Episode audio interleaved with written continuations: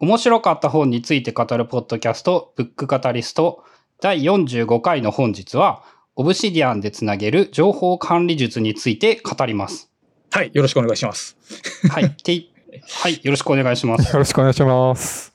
はい、えっ、ー、と、今回はですね、試みのタイプとしては初になるのかな。えっ、ー、と、本を書いた著者の人に直接来てもらって、著者に直接本を紹介してもらおうということで、オブシディアンでつなげる情報管理術を書かれたプーオンさんに、この本について語っていただきたいなと思います。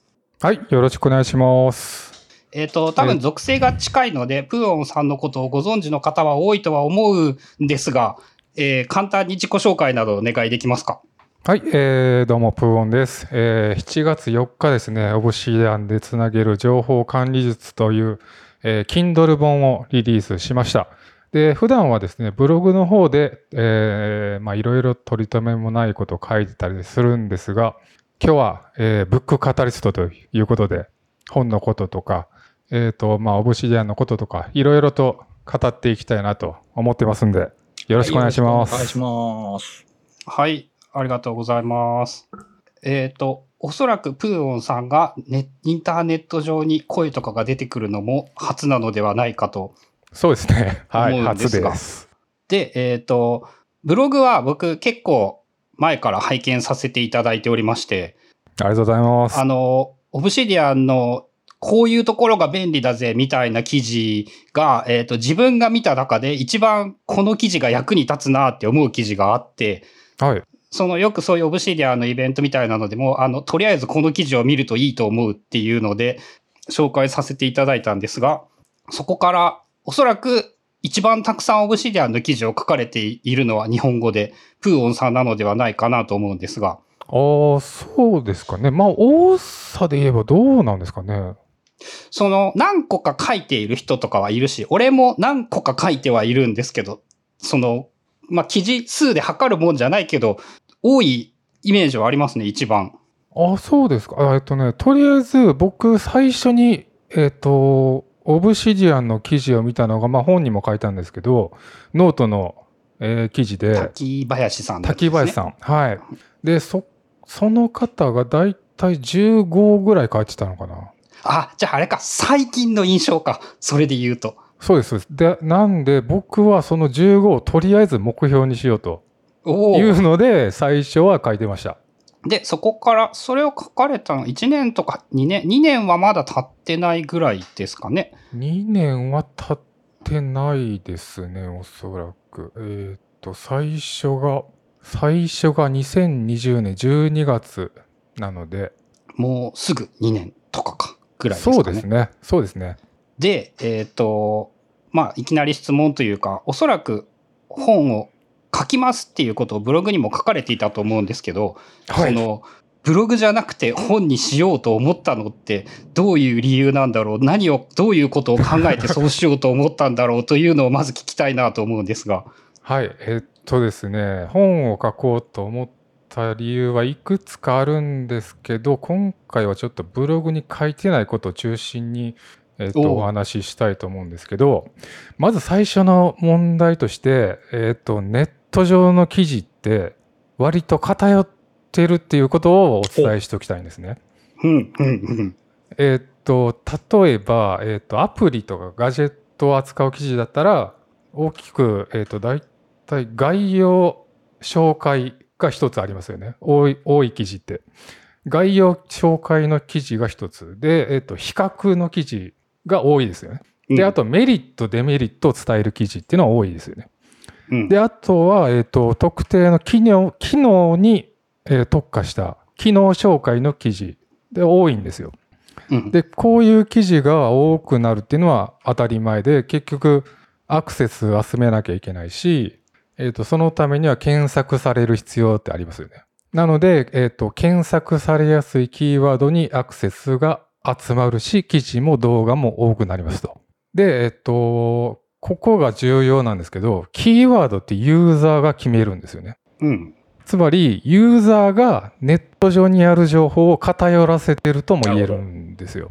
ほう、ほうほう。で、これが問題にならない場合っていうのもあって、一つは、えっ、と、例えば動画を作りたいってなった時に、どういう情報を調べるかというと、えっ、と、動画編集アプリのことは、まあ、あの、調べると思うんですけど、もう一つね、動画のクオリティを上げるのに何が必要かっていうと、これアプリの外側の話になってくるんですね。つまり、えっ、と、マイクのこととか、カメラアングルとか、ライティングとか、っていうき、えっ、と、話題はアプリの外側にあるけど見つけやすいんですよ。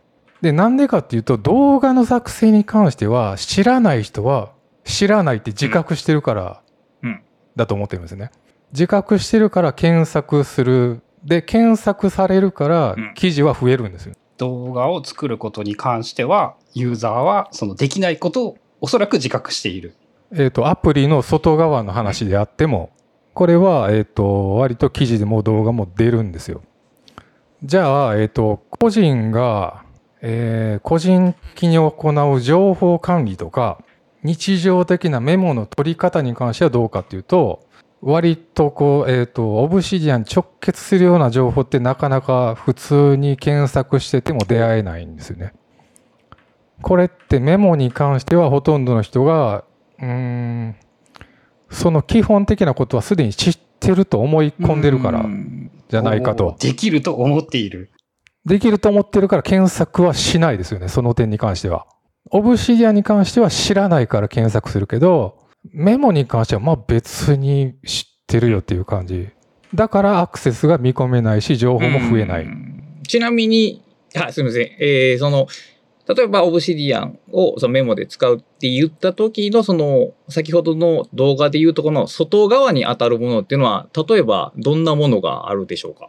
えっと、それを、えっと、届けたいなと思って本を作ったんですけど、それが最初の第一章の部分うんなんですね。えっと、まず言葉の形と文章の形と、えっと、頭の中にある情報の形って違いますよねっていう話とか、あとはまあ小金法とか KJ 法とか、まあいろいろそこら辺の話を第一章に持ってきたんですけど、それってオブシディアンに直結するかっていうと、そうでもないなっていうのがあって、まずそこを、えっと第一章に持ってきたっていう感じですね。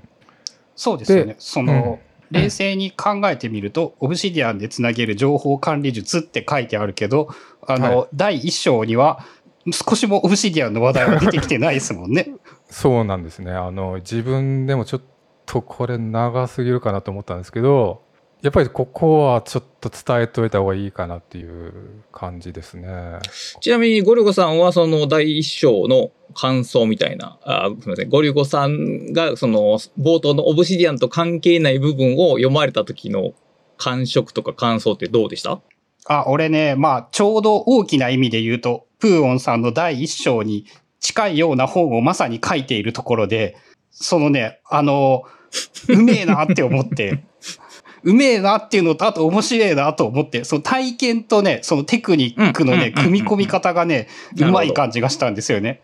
その自分の本を途中までのいただいた感想とかでも、なんかもうちょっと体験談みたいなのあった方がいいんじゃないとか言われたりして、こう、できる範囲で体験談とかを織り込もうとしたんだけど、なんかそのね、まあある程度固まってしまっていたからっていうのもあって、あんまりうまく体験談をその織り交ぜることができなかった印象があるんですけど、そのプーオンさんのやつは、そのね、導入として、むしろこれは個人的には素晴らしいなと思って、体験談。そうですね。あの、エバーノート。トを使ってたけど、あんまりうまくいかず、オブシディアンに行ったけど、これが答えかと思ったけど、やっぱりうまいこといかへんで考えたみたいな話が導入ですよね。うん。ああ、そうですね。うん。で、そこから第一章もまあそうですね。その、そもそも、なんて言うんだろう。オブシディアンを使う、まさにプーオンさんが言ってる外側の部分を思いっきり書いてるのが一章ですもんね。うん。やっぱりその、なんていうんですかね。なぜオブシディアンを使うのかっていうのをもうちょっと考えた方がいいというか、えっ、と、用途によっては絶対 Scrapbox の方がいいし、WorkFlowy の方がいいんですよ。ここを考えないで使うと使いにくいとか、えっ、と、あとは何ですかね。まあ、ちょっとごちゃごちゃしてるとか、そういう印象を持たれると思うんですね、 Obsidian って。だから最初に、うん、なんで Obsidian なのかっていうのを案に示しているのが第一章かなっていう感じ。うん、かそこがやっぱりこの本のバランスのいいところで、あのまあ、ツールの紹介の本、特にまあ商業出版の本とかが多いんですけど、その最強ほにゃららとかつけて、これさえあれば何でもみたいな、その、体裁、まあもちろんその売るため、マーケティングための、その、ある種のそのパフレーズではあるんですけど、やっぱそうして期待値が高まってしまうと、逆に実際に使った時のギャップのショックっていうのも大きくなってしまうんで、あの、これ、こういう用途には向いてるけど、そうじゃない用途には向かわないっていうことをあらかじめ言うっていうのは、なんか読者に対して誠実な姿勢でもあるように思いますね。うん。やっぱりその使い分けっていうのもあるし、無理やり一つに収めるっていうのはちょっと無理があるんで、そうですね。やっぱりそこは知っておいた方がいいかなと。だから逆に言うと、例えば一つのツールでいけますよっていうやり方って、その、それぞれのツールの役割とは何かっていう、その、そもそも論を考えなくてもいいというか、それをスルーしてしまうようなところがあって、で、巡り巡って結局それ使えないというか、使い、まあ、いわゆる使いこなせないっていうようなその状態になりがちなんですよね。そのか、そもそも論を考えないと。だから全部、えっ、と、 Notion もそうなんですけど、オールインワンっていう最初、えっ、と、サイトで謳ってて、僕も最初、オールインワンとして使ってたんですよ。でもすぐに、えっ、と、うまくいかなくなったんですね。それってやっぱり、その、うん、アプリのことをうまよく知らないっていうのもあるし、一つにまとめるがそもそもちょっとおかしいんじゃないかと。ここら辺からまあ、うんまずスタートしてだからやっぱ。それは、僕やっぱエヴァーノートの呪縛っていうのが多分僕らの中にあるんでしょうね、きっと。うーん。そうですね。そうだな。エヴァーノートは、なんか、これで全部済むとか思ってたけど、自分の場合客観的に振り返ると、でもやっぱ倉庫だったんですよ、ね。エブリシングって言ってるからね。エブリシングって言っちゃったから、そらもう、そうなっちゃいますよ、それは。でもやっぱりそこは、でも、うん、そのフレーズの力強さがあったから、やっぱりクラウドツールの盛り上がりっていうのがあったから、それはもう、そこは功績として認めていいと思うけど、第2世代、第3世代にはやっぱりその細分化っていうか、役割分担っていうのを改めて思考していく必要があるという今タームなんでしょう。うん、でしょうね。まあ、あのー割と本を読んでいて、全体的に大きな意味で考えは近いなと思って、やっぱその、エブリシングじゃないですよね。オブシディアンで、その、に置いておく情報というものは。ではないですね。で、その代わり、えっと、なんていうんですかね。日常で出会うちょっとしたこと。えっと、本では雑然とした情報ってずっと言ってるんですけど、雑然とした情報をそのまま置いておくには、オブシディアンは向いてるのかなっていうのは思います。雑然とした情報をそのまま置いておいて、まあ、そこから次につなげられる。うん、そうですね。そういう用途だったらオブシディアンはいいんですけど、えっ、と、例えば僕はデータベースとしてはやっぱり Notion の方が使いやすいと思うし、そうでし まあ、あの、そもそも Notion はデータベースですからね、はいツールとして。うん。共有するんだったら Scrapbox のはいいと思うし、えっ、と、むしろマークダウンが使えないっていうのは僕うんメリットだと思ってて、そうですね Scrapbox の。そんな細かいことを気にせずにとりあえず書けよっていうのが Scrapbox だと思うんですよ。で、ここを、えっ、と、マークダウンが使えないのってデメリットだよねって考えてしまうと、ちょっと、うん、違うのかなって思っはい。てるんですよね。で、あれですかね、その、機能比較っていう観点で、 Obsidian と Scrapbox を比べてしまうと、そのよくあるウェブ記事のパターンで言うと、えー Obsidian、えーマークダウンが使える丸、 Scrapbox、マークダウンが使えないペケに、なってしまいますよね。それはでも非常に虚しいというか、その、サッカーとバスケットボールを比べて、バスケットボールは両手が使えるからすごいとか、かそういう話ですよね、要するに。うん、まあ多分次元としては結構そうだと思う。バスケは1回2点入るからすごいとか、なんかそういう話を言ってる気がする。うん。で、スクラップボックスも技術的にはむ、うんマークダウン使えるようではもできちろんそれやろうるとと思えばで思うんですよね。きるし、実はもうそういう要望が開発者のね、バンバン入ってるんですけど、常にリジェクトされてるというのが現状でしょうね。うん。だから、やっなんていうんですかね、その開発者の思想として、マークダウンを使わないのが正解であるというか、そういう方向に僕らは向いてるんだっていうのを、えっ、と、理解した方がいいんじゃないかって思うんですよね。はい丸抜じゃなくて。まあ、そういう部分も、えっ、と、ちょっと、うん伝えておきたいと。で、えっ、と、それを、さっきの続きになるんですけど、それをブログで書きますかってなった時に、うん。書きたくはないと。書きたくはない。おおなるほど。なんか僕はすげえ書きたい方なんですけど、そうなんですね。なるほど。書きたくはないと。労力に見合わないんです、こういう話題って。ああ、なるほどね。確かに。うんうん、なるほど。アクセスが集まらないから。でうんうんうん、そういう個人的な事情もあるし、あと、えっ、と、ちょっとブログにも書いたブログの限界っていう理由もあるんですね。えっ、と、ちょっとお話ししとくと、ブログって記事単位で読まれますよね、と。で、それってどうしても断片になりますよね、と。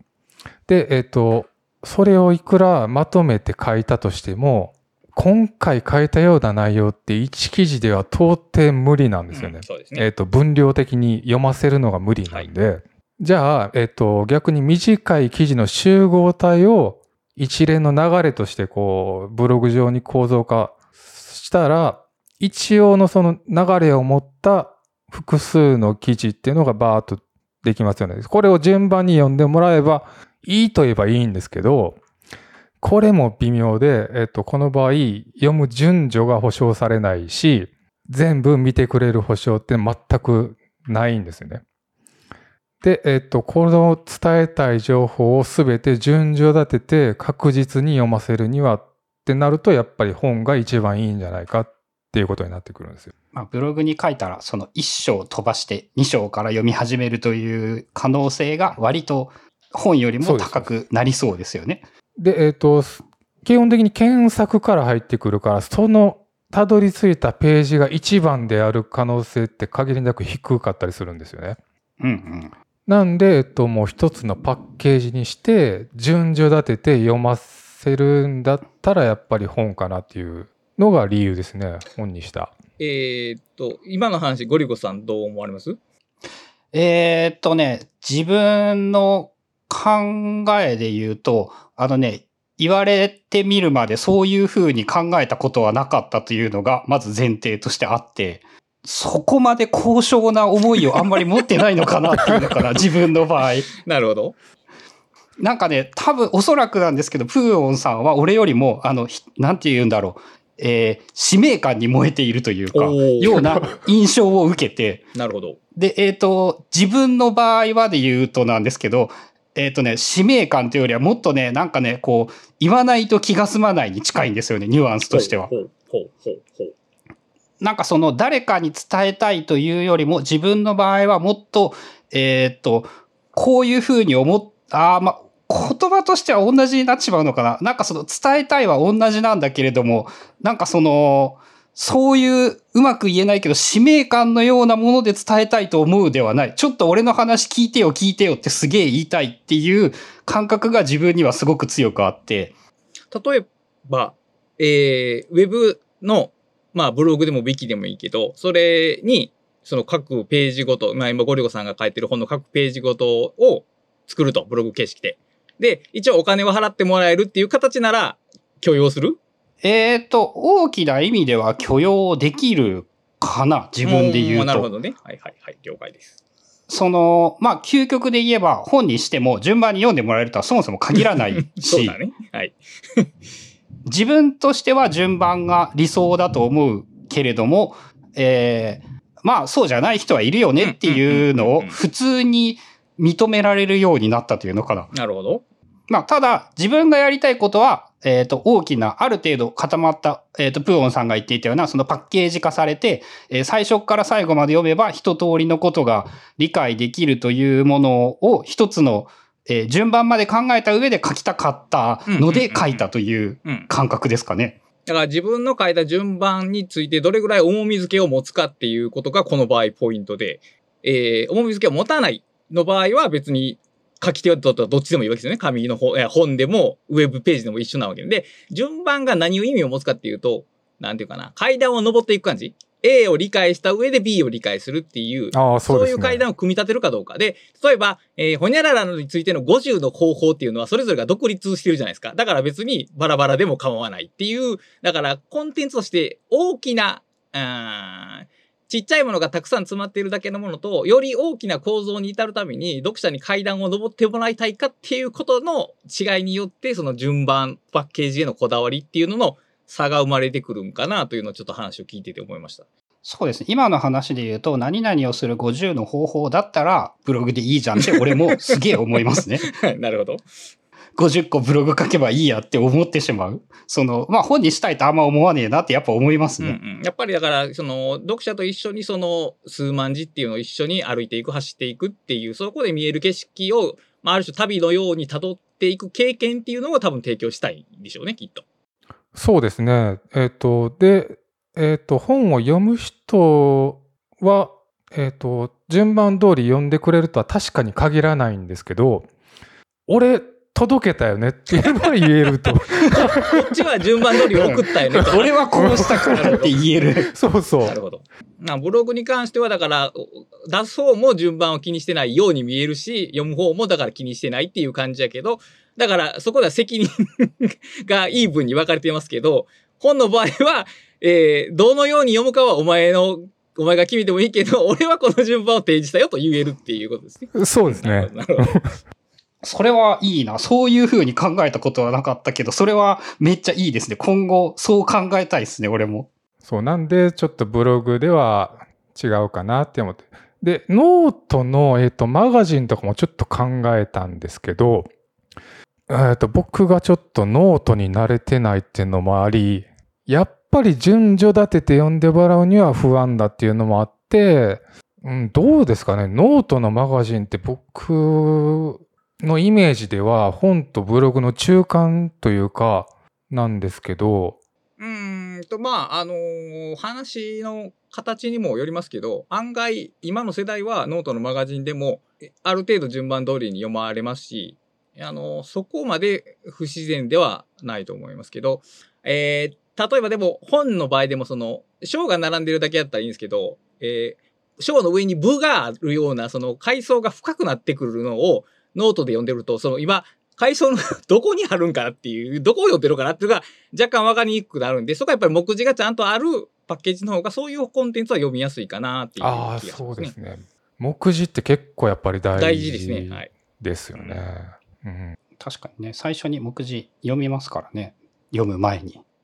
大体。そうですね。うん。で、もう本を買う前に見れるし、そうですね。やっぱり本を買う前に一回目次読んでいただいて、どんな本なのかっていうのをチェックしていただいた方が、はい、いいかなと思います。えっ、と、こん、こんな本を書こうっていうコンセプトはどのぐらいのタイミングで決まってました？こんな本、えっ、とね、えっ、と、最初にツイッターでつぶやいたのが3月8日なんですね。で、えっ、と、その2週間後ぐらいに目次案っていうのを出したんですよ。なんで、えっ、と、2週間後には、だいたいこんな本を書くっていうのは見えてました。そのイメージと最終的に出来上がったのはどれぐらいギャップがあります？結構その見出し的にはそんなにめちゃくちゃ変わったっていうわけではないんですけど細かいところでは多分ね半分以上は変わっててあの特に第一章なんかは全然違うことを書こうとしてましたえ実際書いてましたなんであの思い通りにはいかないはい執筆っていうのは思い通りにいかない。えーか書くときに主に使ったツールとかって教えてもらえたら？えっと最初はワークフローをもうほぼワークフローだけで書いてましたおおすごいな。で、えっ、と、途中からスクリブナーを入れて、えっ、と、本の構造を作りながら書いていく。えっ、と、ワークフローで書いたものをスクリブナーに移すっていう感じああ。ですかねたく。さん公式ですね。ワークフローである程度文章になってるってことですか？それは。なってます、なってます。あのー、なんていうんですか、最初のフリーライティングというか、一応文章の形にはなってます。で、そこから、えっ、と、なんていうんですか、前後の流れを考えたり、あとはもう細かい修正ですよね。そっちはもうスクリブナーでやってました。あ、最後までもうスクリブナ最後までそうですー。ね。ちなみに、えっと、ど、で、い電子書籍ファイルはどうやって作られました？電子書籍ファイルはスクリブナーで EPUB にエクスポート。ああ、それでもう最後まで、えー KDP に登録して何も問題なかったですか？そうですね。えーそうなんや。えーあの、今、えっと、Mac で見れないっていう状態なんですよ。それが問題といえば問題。ぶ問題ですね、それ。これ何なんですかね？いや、僕の本だけじゃないんですけど、はいあの、情報整理大全とかも同じ症状で、ー Mac の Kindle アプリでは見れないんですよ。根本的に、あの、Kindle アプリが怪しい感じはして、Kindle アプリが怪しい感じ対応とかできてないんじゃないのかっていうような気もするんですよね。そこは。俺、もうね、あの、M1Mac に書いたらね、Kindle アプリが動かなくなるって。マジで？うん。辛いな、それ。あのね、多分、俺の問題は、えっ、と、けどその US アカウントをかつて使っていて、あはいはいはいはい。US と JP の統合をしてるんですよね。なるほど。で、それによって、なんかね、ログインしようとするとね、その、どうやら挙動を見るに US にログインしようとするけど、ログインしようとするアカウントが JP だからログインできなくって本が表示されないみたいな、なんかそういう感じ、イメージ。辛いな。そうそう、なんで、あの、ダウンロードできないんで、お気をつけください。Mac をお使いの方。それ怖い。まあ言ってみたらそうですね、Mac で Obsidian 使う人は Kindle で見ながら使いたいかもしれないでですもんね。そうね。そう、あり得るよね。そうそうそう。うん うんまあまああり得る気がするな。なんで、これぐらいですかね、問題。あと、えっ、と、Kindle プレビュアーっていうので、はいローカル環境でプレビューするんですけど、はい普通の、えっ、と、ブックアプリうんで表示すると、結構レイアウトが違うんで違いますね。で ここはちょっと苦労はしたど。ところですね。それぐらいかな、とりあえず。うん。結構じゃあシンプルなツール構成ですね。じゃあ。そうですね。まあしかもあれですもんね、プレビュアーで開いたやつを Kindle 版になって、Kindle で開いてみるとまた違うとか普通にありますからね。そう。ややこしい。うん。絵文字が表示できなかったり、最終的には。絵文字は多分そうっすね。そういえばブログなら大丈夫だけど、紙と本だと結構信用できないかもですね。うん。あのー最終的なプレビューだけ表示できなくて、うんなるほど。だからこれ見てなかったらちょっとやばかったなっていう。うんいただいた質問の中で、えーっと、本書を書き終えてから、その Obsidian に対するご自身の考えっていうの、捉え方っていうのが変わったことってあります？えっと、書いてから変わったというか、えっと、これちょっとね、話がややこしくなるから書かなかったっていうものは一つあって、語彙ノートに何を書くかなんですよね。ほうほうほうほうほうほう。というか、語彙ノートの立ち位置、えっと、第6章で僕、えっと、読書メモの構造の一つとして語彙ノートっていうのを挙げてるんですけど、えっと、言葉の意味を書く語彙ノート、ボキャブラリーノートなんですけど、これね、えっと、実際僕はこの語彙ノートに、えーボキャブラリーの意味を書くっていうのは、と違うと思ってて、語彙の、語彙ノートって語彙の意味を、えっ、と、書いといて、それを Dataview で表示して、えー一覧表示するものと解釈多分できると思うんですけど、あのはいそうですね。本の中では。はい。えっ、とね、僕は語彙ノートをノードだと思ってて、今は。えっ、と、つまり、関連情報を書くものこそ語彙ノートであると。うんうんうんうんうんうん。で、こっちの方が今は重要だと思っていて、言葉の意味ってぶっちゃけ Anki に送って暗記すりゃいいやんっていう。うん 確かに。うん、それはわかります。で、どっちの方が重要かって、この関連情報の方で、えっ、と、例えば Obsidian だったら Scrapbox につながるよねとか、なるほど。そういうノードとしての語彙ノートっていう方が僕は今は、うん、意味的に強いかなと。なるほど。は感じてます。これは書かなかったですね。ちょっとややこしくなるので。語彙ノートというものを使い方のイメージとして、その関連する用語にリンクするためのノートとして使っているという感じですかね。そうです。なんで、えっと、言葉の意味っていうのは、最悪書かなくてもいい。えっと、暗記していれば。なるほど。そうですね。うん確かに。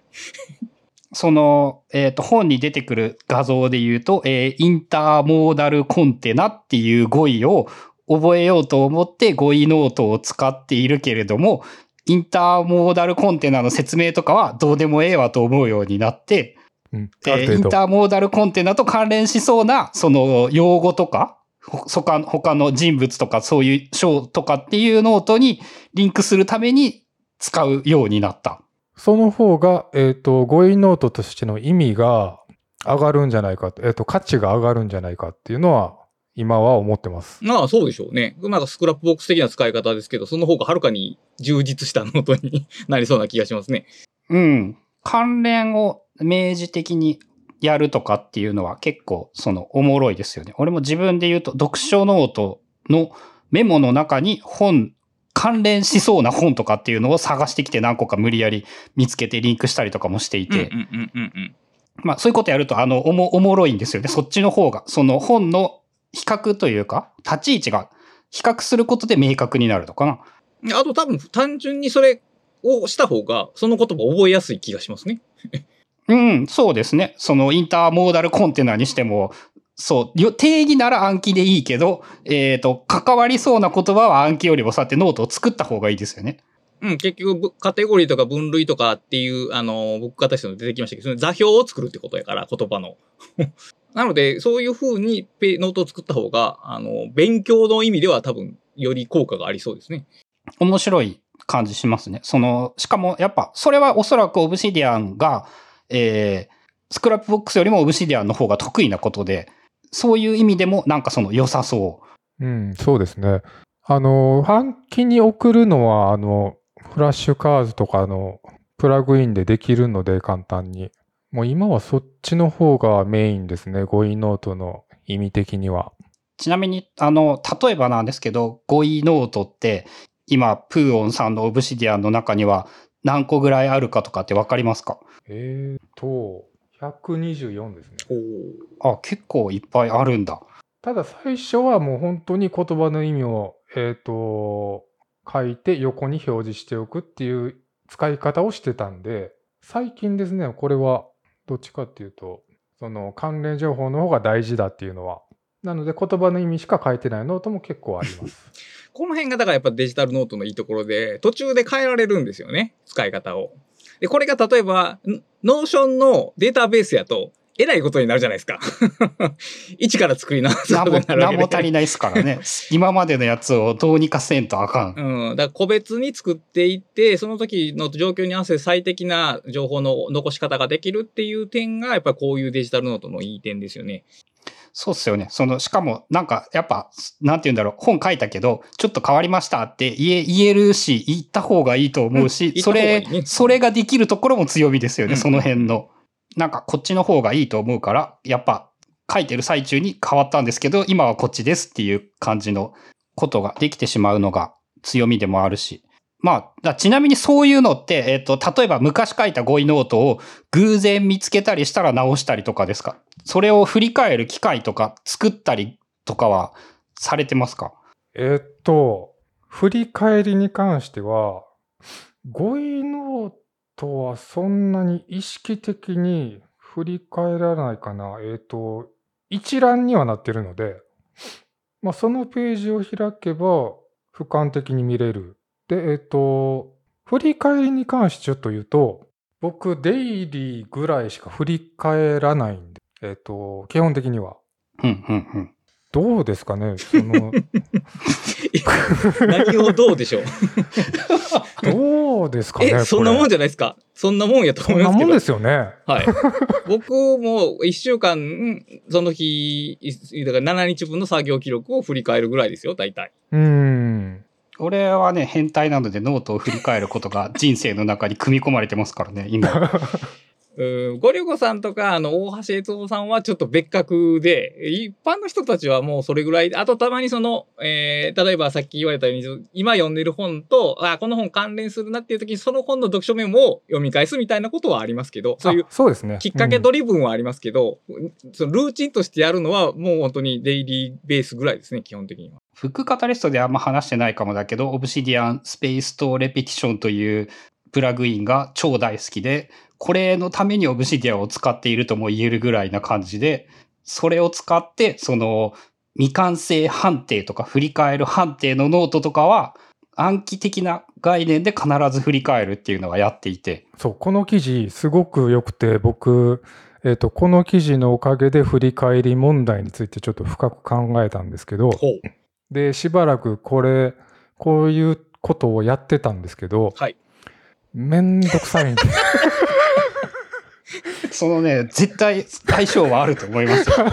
俺はもうそうそうあの快楽としてやれているので、なんで、めんどくさいと思ったら、潔くやめるっていうのも一つの手だと思う。あ、もうそれはもうそうですね。王道ですね、それは。超大事ですね。うん超大事です。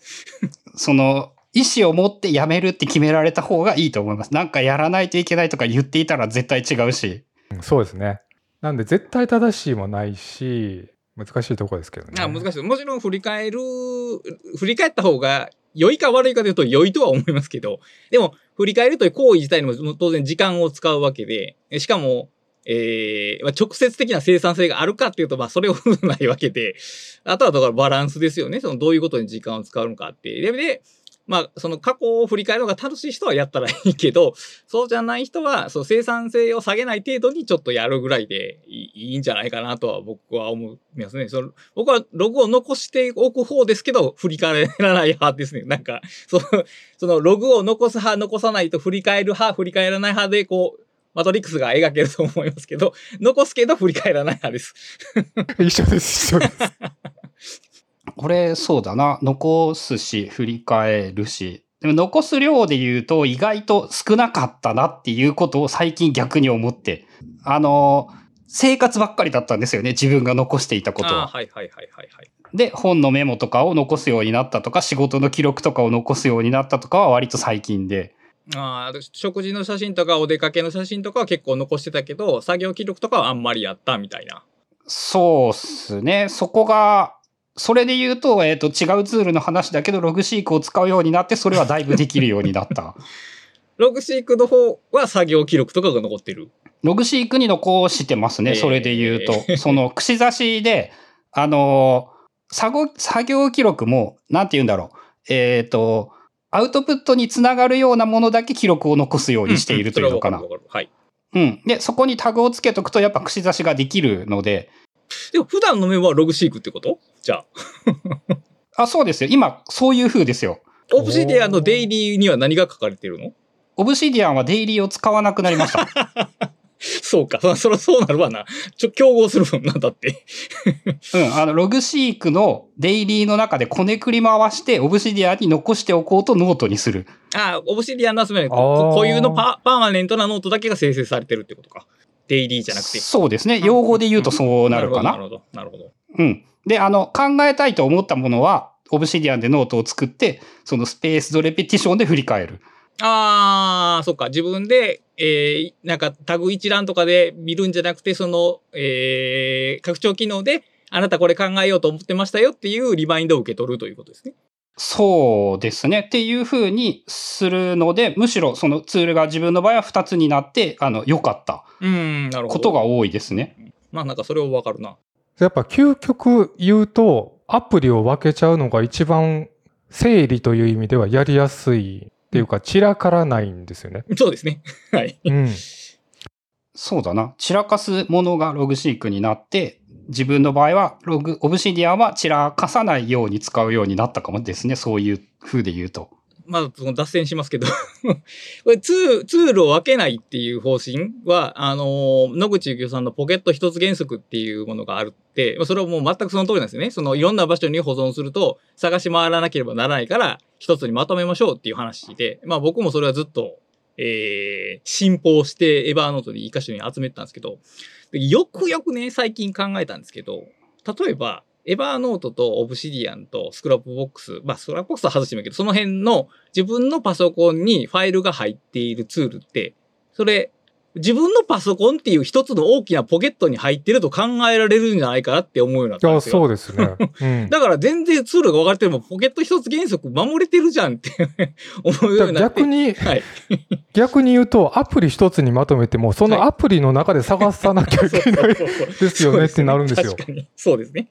アプリの検索結果からまた探さんなことと比べれば、最初の大きなツールで分流させた方が検索はスムーズっていうことになりますよね。うん。確かに。まあ、野口さんのポケット原則は、それで言うとあれですよね。あの、アナログな物質を一箇所にまとめておくことが目的で。アナログ時代の発想法というか考え方であって、その時代はもちろん確かにそうやけど、今例えば、えーツールを横断して検索するとか、まあ Mac の場合だったらローカルファイルに保存してたら、まあ、グレップしたらいいわけで、だから、まあ、ねあの、スポットライトでいいですからね。もっと簡単なところで。パソコンの中に入ってる時点でもうポケット一つなんだよっていう、それデジタル的な発想に今切り替えていく必要があるんだなっていうのはちょっと最近考えてます。そういう意味で言うと、オブシディアンはそこがやっぱ難しいところで、あの、何でもできるから、そのエバーノート的に全部ここでやろうが できるんですよね、結構起こ。りやすい、確かに。うん。ファイルまで置いとけるので添付して。確かに。と、まあ、あの、エバーノートと同じような失敗をする人が増えるかもしれないという恐れはあるかもしれないですね。そういう点で言うと。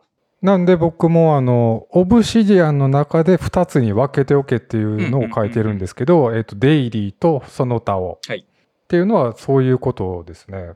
なんで、究極言うと、オブシディアンと何か他のアプリで分けても同じ意味っちゃ意味に。なります。うん。その、えー、アプリケーションを切り替える必要があるかないかだけの差であって、基そうですね。あとはもう検索とか。問題ですからね、基本的には。まあ、オブシディアンの場合、検索でそんなに鬱陶しくないですからね。そのデイリーに、なんて言うんだろう、無駄な情報が入っていたとしても。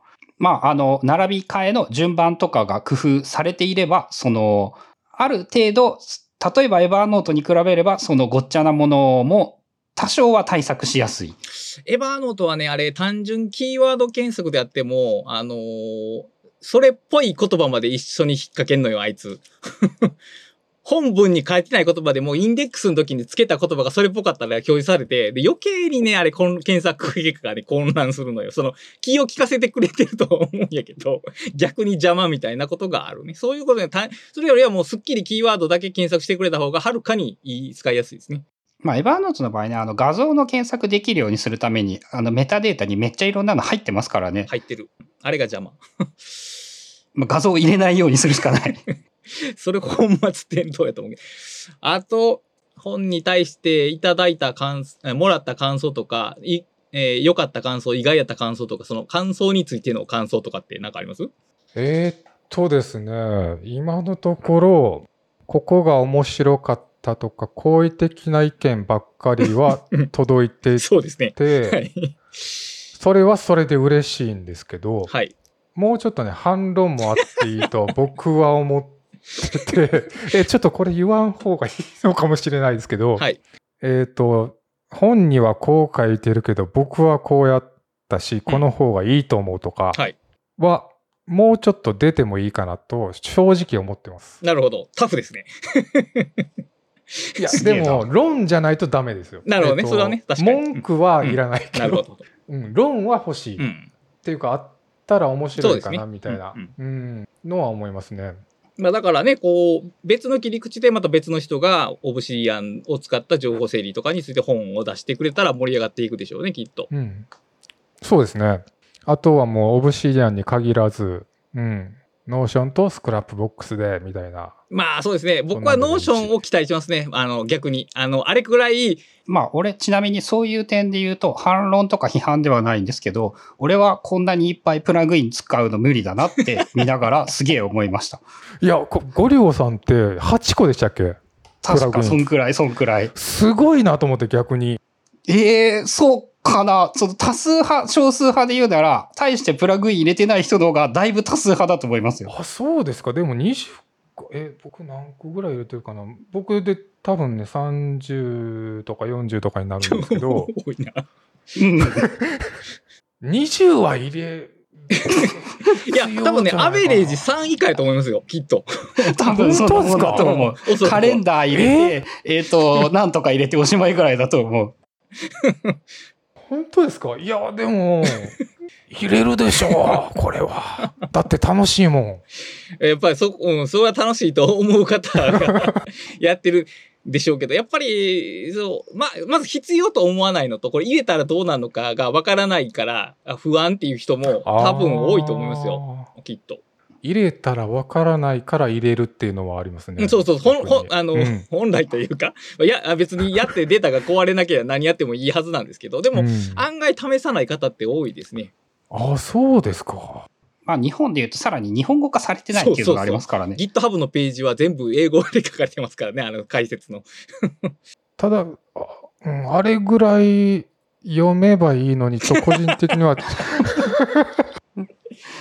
あ、じゃあ、あんま、り煽ってるわけじゃないんですけど。例えば、その Google 翻訳なりを使えば読めるはずで、それを、読めますよその。やり方がわからんわけじゃないですけど、多分、その英語っていう段階でもうスイッチが切れるんですね。読むっていう意欲のスイッチが切れてしまうんですよ。だからもう行動を起こさないっていうことが、あの、僕自身に関して言ってもありますし、だから非常に気持ちはよくわかる。結構そういう人、うん、そういう人って多いんだなっていうのが、うんあの、下読みをしていただいた時点で、はいゴリゴさんが、えっ、と、僕最初は英語版でやってたんですよ。このはいはいはいはいオブシディアン自体の設定を。いや、日本語の方がいいよって言われて、うんそうなんだっていう。も、えっ、と、日本人の英語アレルギーがそんな根深いのかっていうのを 再認識しました。うん、あほんまアレルギーという言葉がぴったりくる感じですよ。拒絶反応が出ますね。うん、だから僕、さっき言ったように僕らがそうやってコンテンツ提供者がどんどん日本語で出すから余計に日本人が英語と親しまないっていう。だから、例えば Scrapbox はもう基本的に全部英語なんですね、あれ。メニューとかが。だからつ、使いたかったら英語に親しめっていうかなりスパルタな態度なんですけど。まあ、どっちがいいのかわかりませんが。開発者でしたね、確か。そうですね。でも、英語で、えっ、と、英語のドキュメントしかない。にあ日本語の解説ページもありますけどあのメニューとかメニュー項目とかが全部英語になっててなるほど、なるほど。あれを余計なことすればコストにもなるし、うんその手間もかかるし、重くもなるし、もういらんやろってやつですよね。ウェブアプリだから余計に。セッティングスを設定にする必要性はあんまりないと思うんですよね。うん。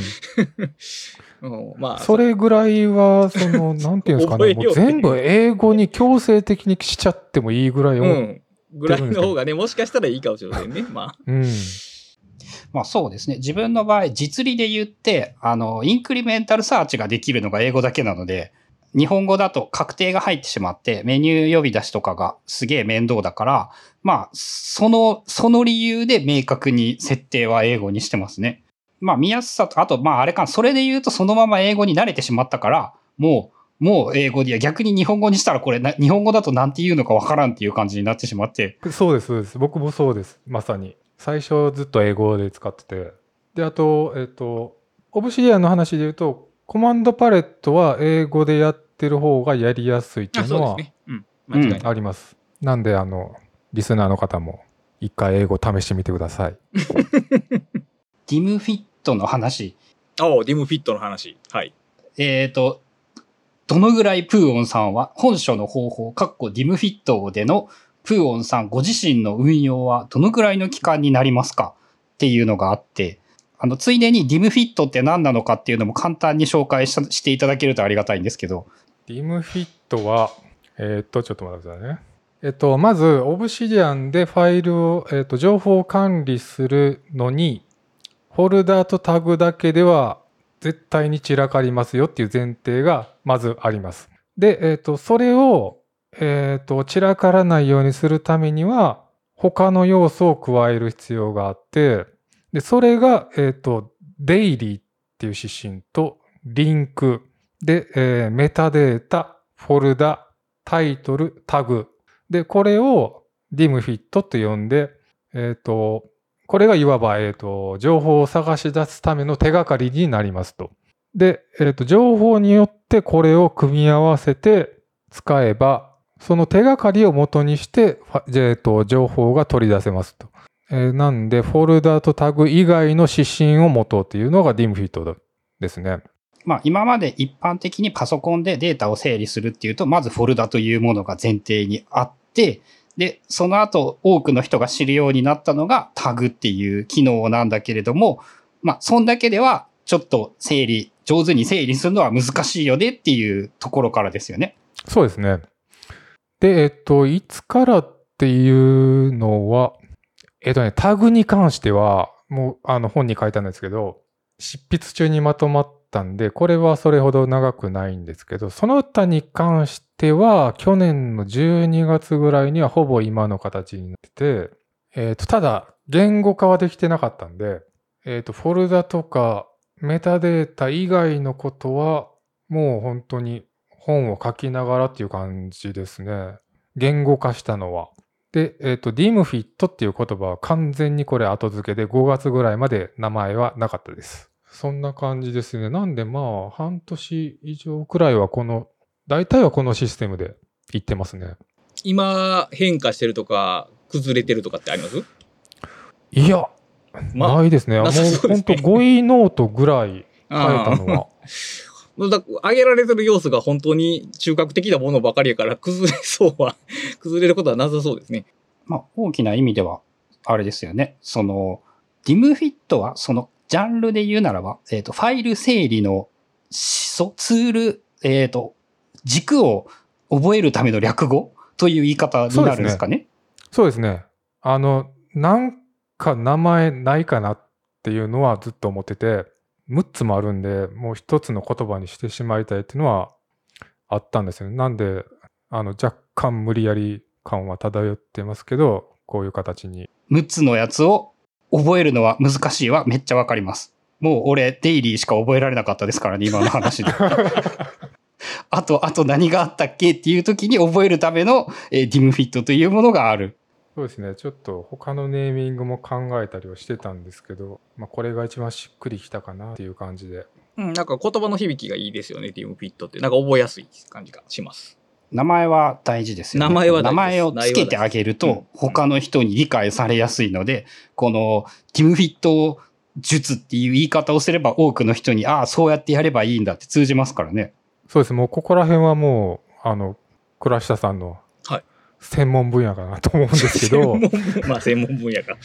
うん、うん、名前、名前つけるを。名前をつける。名前は、えーっと、何でしたっけ、えー自分でつけてみてくださいみたいな。ああ、そうですね。これはもう基本中の概念を扱う基本中の基本で、で概念化するから他の人に渡せるっていうところもありますし、だから多分今、ディムフィットで完璧情報整理とか書いたらバズるんじゃないですか？ああ、まあでもそうですね。方向性としてはそういうのはね、その、そういう方向性のキーワードにもなりやすそう。うん、で、ここに、頭文字の D が来てるのがね、やっぱり重要やと思いますよ。最近のツールはやっぱりデイリーベースの管理が増えてきてるんで。で、やっぱデイリーベースって、あの、使われているとわかりますけど、日付さえあれば情報を置けるっていう、その、分類もいらないし、タグもいらないし、日付さえあればっていうのが、まあ、いわゆるその、かつての手帳ですよね。手帳にあれば、なんか、とりあえず書いておけるっていう感覚に近いんで、あの、ば、万人受けするっていうのおかしか。デイリーを持ってない人っていないじゃないですか。万人万に使える。人が多分使いやすい？安いっていう意味で。感覚的にしっくりきやすい。うん、だから汎用性のあるフレームやと思いますね、これは。逆逆に、ただデイリーを、えー中心に考えるとちょっとやばいなっていうのは、アンチパターンに書いたんですけど、あの、万能ページじゃないんですあ、万能ページではないですね、確かに。で、僕は、その、最初にデイリーを開くんだったら、はい。すべての情報をデイリーに。表示するようにしとけば、はいえースムーズにいくだろうと。はい、わかります。これがもう最悪。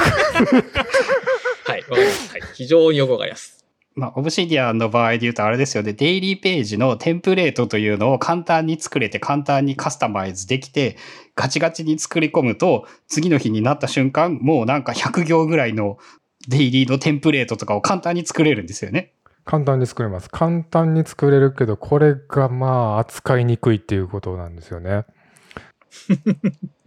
いや、それはね、もう、その話だけで、多分ね、えー、本の章一節かけるぐらいの話なんですよ。僕同じ失敗ずーっとしてきたんで非常によくわかるんですけど。まあ、だからそれはでも僕の中で階段の2段目というかね、やっぱデイリーページを使ってみようっていうところで、まあみんなメメモを増やそうっていう言い方は多分だから D からスタートするのは悪くはないと思いますけど。それはそうですね。うん。まあ、デイリーがどうですかねない、これだけ多く増えてきたっていうのはいつ頃からな結構今は多いですよね。今は多いですね。デイリーページは最初に当たり前に作ってたんが、えー Roam Research は標準で作ってましたね。ああ、ロームリサーチ。 Roam の印象は強いですねプ。ラグインなしで作ってたのは Roam ぐらいじゃないですか、最初に。あじゃあ結構割と最近というか、なんかね、す少なかったですね。えっと、エヴァーノートみたいに、あの、プレーンで作れるか、テンプレートでデイリーページみたいなのが作れるっていうのはありましたけど、おツール側が標準でデイリーを提供してたのって結構レアですね。言われてみると、そうですね。ロームを気に入った理由がデイリーがあったことっていうのも言われ、そういえばあったし、アウトライナー使ってる人は毎日デイリー項目を作ってたはずですよね、自分で。そうです、そうです。作ってました。うん。だからそれがツール側で標準化されたっていう。だからツール側の意思がちょっと強くなってますよね。こう使ってくださいっていう意思が強くなってきて、それがだから珍しくなくなってきたんでしょうね。そうですね。あの、多くの人に受け入れられてるというか、逆になんで今まで少なかったんだろう、みたいな。多分だからつ昔の開発者からしたらちょっと余計なおせっかいやった感じじゃないですかね、きっと。ああ。テンプ自分で日付作ったらいいやんっていうぐらいの方が、人、人によってのその使い勝手を変えられるからという感じやったんでしょうけど、でも結局見たらいろんな人が定理作ってんねんから、まあ作ってもいいじゃないみたいなとこに今落ち着きつつあるんでしょうけども。なんだろう、その、昔の感覚を言うと、やっぱそのね、その日のことをその日のページに書くみたいな概念はなんかあんまなかったような気がして、やっぱね、その、目的に応じてその場所に書くということを、を当たり前に感じていたような気がして。あメモやったらメモのファイルに書くし、タスクやったらタスクのファイルに書くし、みたいな。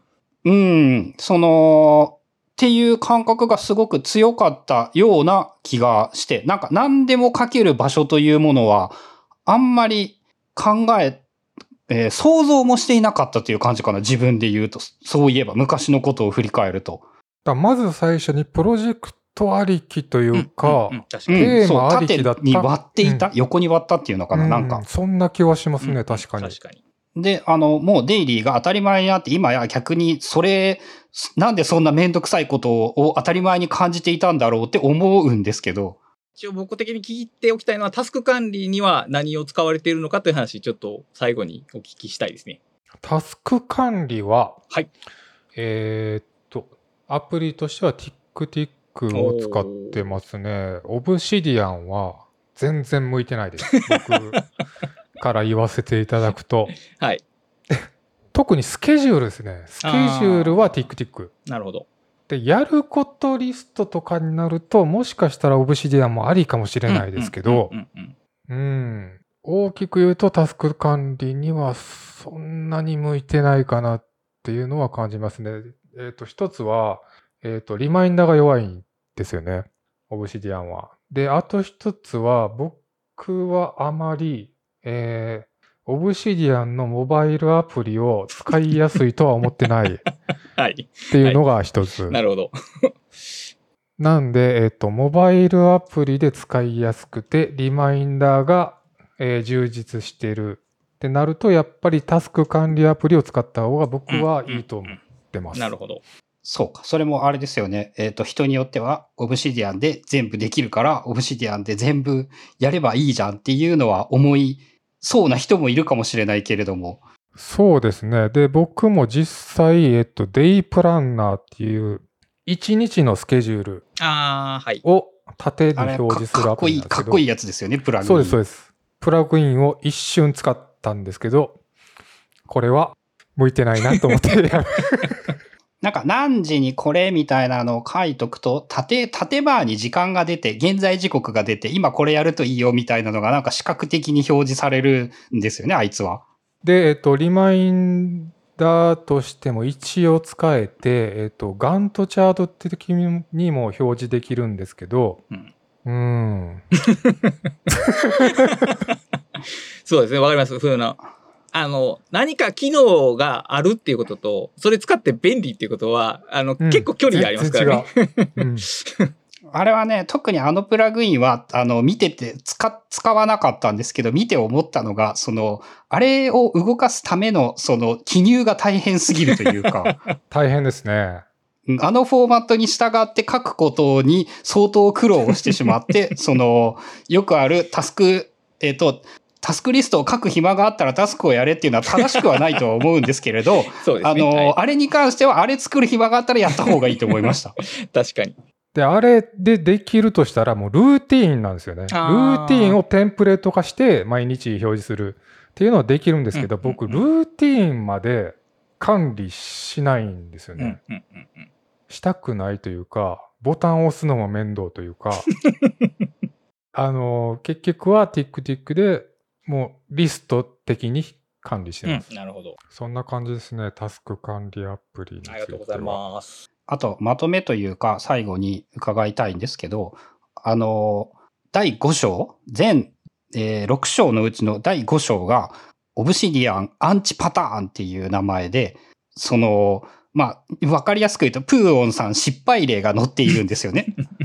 あの、これは素晴らしいなとすごく思ったんですけど、なんかね、これをなんで書こうと思ったかとかいうか、なんかそのなんで書かないといけないと思ったかというか、なんかこの、それについてちょっと最後に伺えたらなと思うんですけど。えっと、成功例より失敗例の方が役に立つからうん。ですかおねうん、一言で言うと。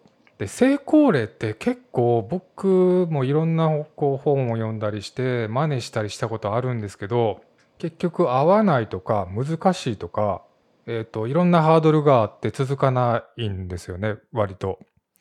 で逆に失敗って、えー失敗例って知ってると避けられますよね。確かに。で、えっ、と、それって成功に近づいてますよねっていう 確かに。考えなんですよね。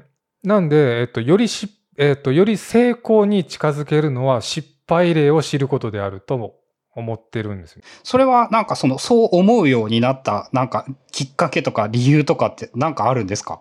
理由、きっかけあるかな？えっ、とね、一つは、打ち合わせキャストで、突然い。つの打ち合わせキャストやったかな？お話しされてたんですよ。はい。えっ、と、Kindle 本を書くんだったら失敗例って欲しいよね、みたいな。言ってましたね、多分。言ってたと思います。ああ、そうなのか。で、それを聞いたのは結構前なんですけど、それが頭にあったのは確かです。あーまあ、一応僕から言うと、その失敗は、失敗したら終わりじゃなくて、その失敗がなぜかっていうのに分析に至るじゃないですか。これが重要なんですよね。で成功って大抵その真剣に分析しないんですよ。だってもう成功してるから。だから成功者の語るノウハウって大概嘘なん、嘘っていうか誤った分析の上に成り立ってるんですよね。でも失敗ってでも失敗はそれを乗り越えようとする人にとって結構切実な問題なんで、やっぱりクリティカルな問いになっているんで、やっぱ役に立つのはね、失敗やと僕は思ってるっていう話ですね。で、失敗例としても、なんて言うんだろう。あの、重要な失敗例が上がっているという印象があって、その、まあ、よくある、例えば、えっ、とね、オブシディアンとかエバーグリーンノートの話みたいなことをしていたりすると、こう、自動でリンク作ってくれたりすると、めっちゃ便利やんっていうのは、あの、それは、おそらく間違っているということをすげえ思うんですけど、なんか、それでも人は自動化を求めようとするという感覚があって、で、ちゃんとそこで、その、判断からは逃げられないっていう項目がきちんと書かれていて、すごく思うんですけど、えっ、と、効率化すべき場所とすべきでない場所があるじゃないですか。あります。うん。えっ、と、まあ、本で言うと、例えば、えークイックアドとか使って、えっ、と、入力の操作に関しては自動化した方がいいよ、うん。はい。みたいな。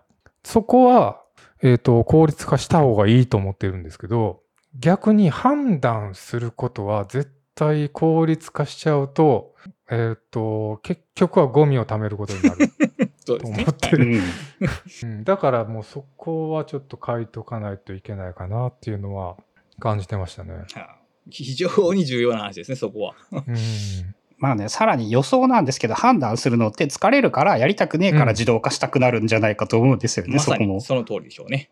まあ、っていう場合はやっぱ、入ってくる情報量が多すぎる。うん処理しようとする情報が多すぎるから。単純にそれだけのことやねんけど、いや、でもそれだけのことっていうのも結局、僕らのこの5年、10年の経験で振り返った時に初めてそれが失敗やって分かったわけだから、逆に言うと、今からこれからフレッシュな気持ちでデジタルに向かう人たちは、その、まあそのピュアさゆえに、結局僕らと同じ失敗をしてしまうわけやから、まあ老婆しながらね、そう言ってあげるのは、あの、非常にポイントが高いのと、あと、そのアンチパターンって逆に言うと、うん、こうしたら失敗するよが示されてるだけであって、こうしなさいがあるわけじゃないじゃないですか。だから、最終的にその人がその失敗の道を選択する権利はまだ残されてるわけですよね。別に。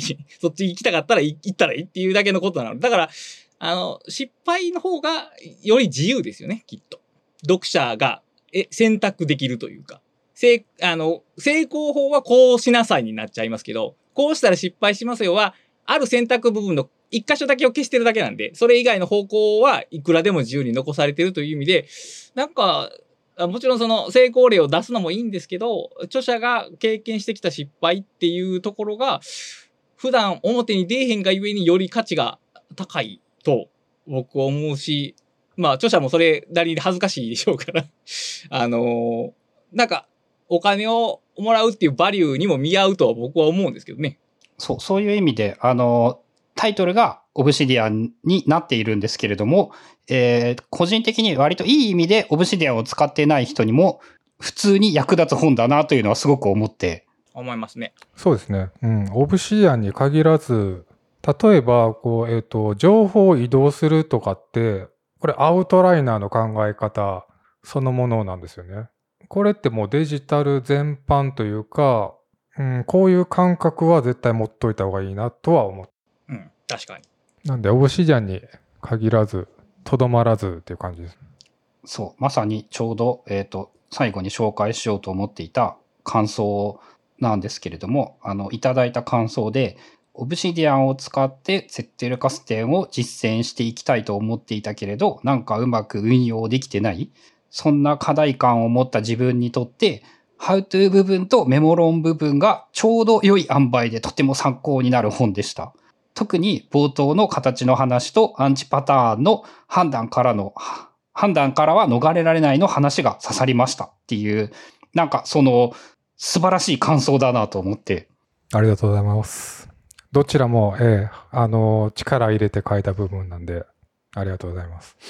そう、そういう意味で、えっ、と、うんうんもしこれを聞いている人で、えー俺オブシディアン使ってねえんだけどなって思う人でも大丈夫な本だと思うので、まあ多分、オブシディアンを使ってない人は多分展示取らないと思うんですけど、ここ、オブシディアン使ってる方は、えっ、と、オブシディアンから抜け出た、抜け出たとしても、この概念自体は使えるっていう、そういうところを目指した感じですね。ですね。なので、まあ、あの、使ってない人も、Kindle で普通にアンリミでも読めるし、買って読むこともできるので、全く、全く問題ないと思います。という感じで、何かプーオンさん最後にお伝えしたいことなどありますでしょうか？そうですね。特には、あ、えっ、と、ちょっとね、倉下さんにお伺いしたいんですけど、はい。えっと、僕は次どうしたらいいですかっていう。難しい質問ですね。よし、じゃあ、それは、あの、アフタートークで考えましょう。OK です。はい。ということで、えっ、と、今回の感想やお便りなど、えーありましたら、ツイッターで、ハッシュタグ、ブックカタリストをつけて送っていただくか、えーお便りも送っていただければ、えー可能な限り、あの、感想なんかはプーオンさんにもお伝えしようと思うので、ぜひぜひよろしくお願いします。それでは、今回もお聞きいただきありがとうございました。ありがとうございます。ありがとうございます。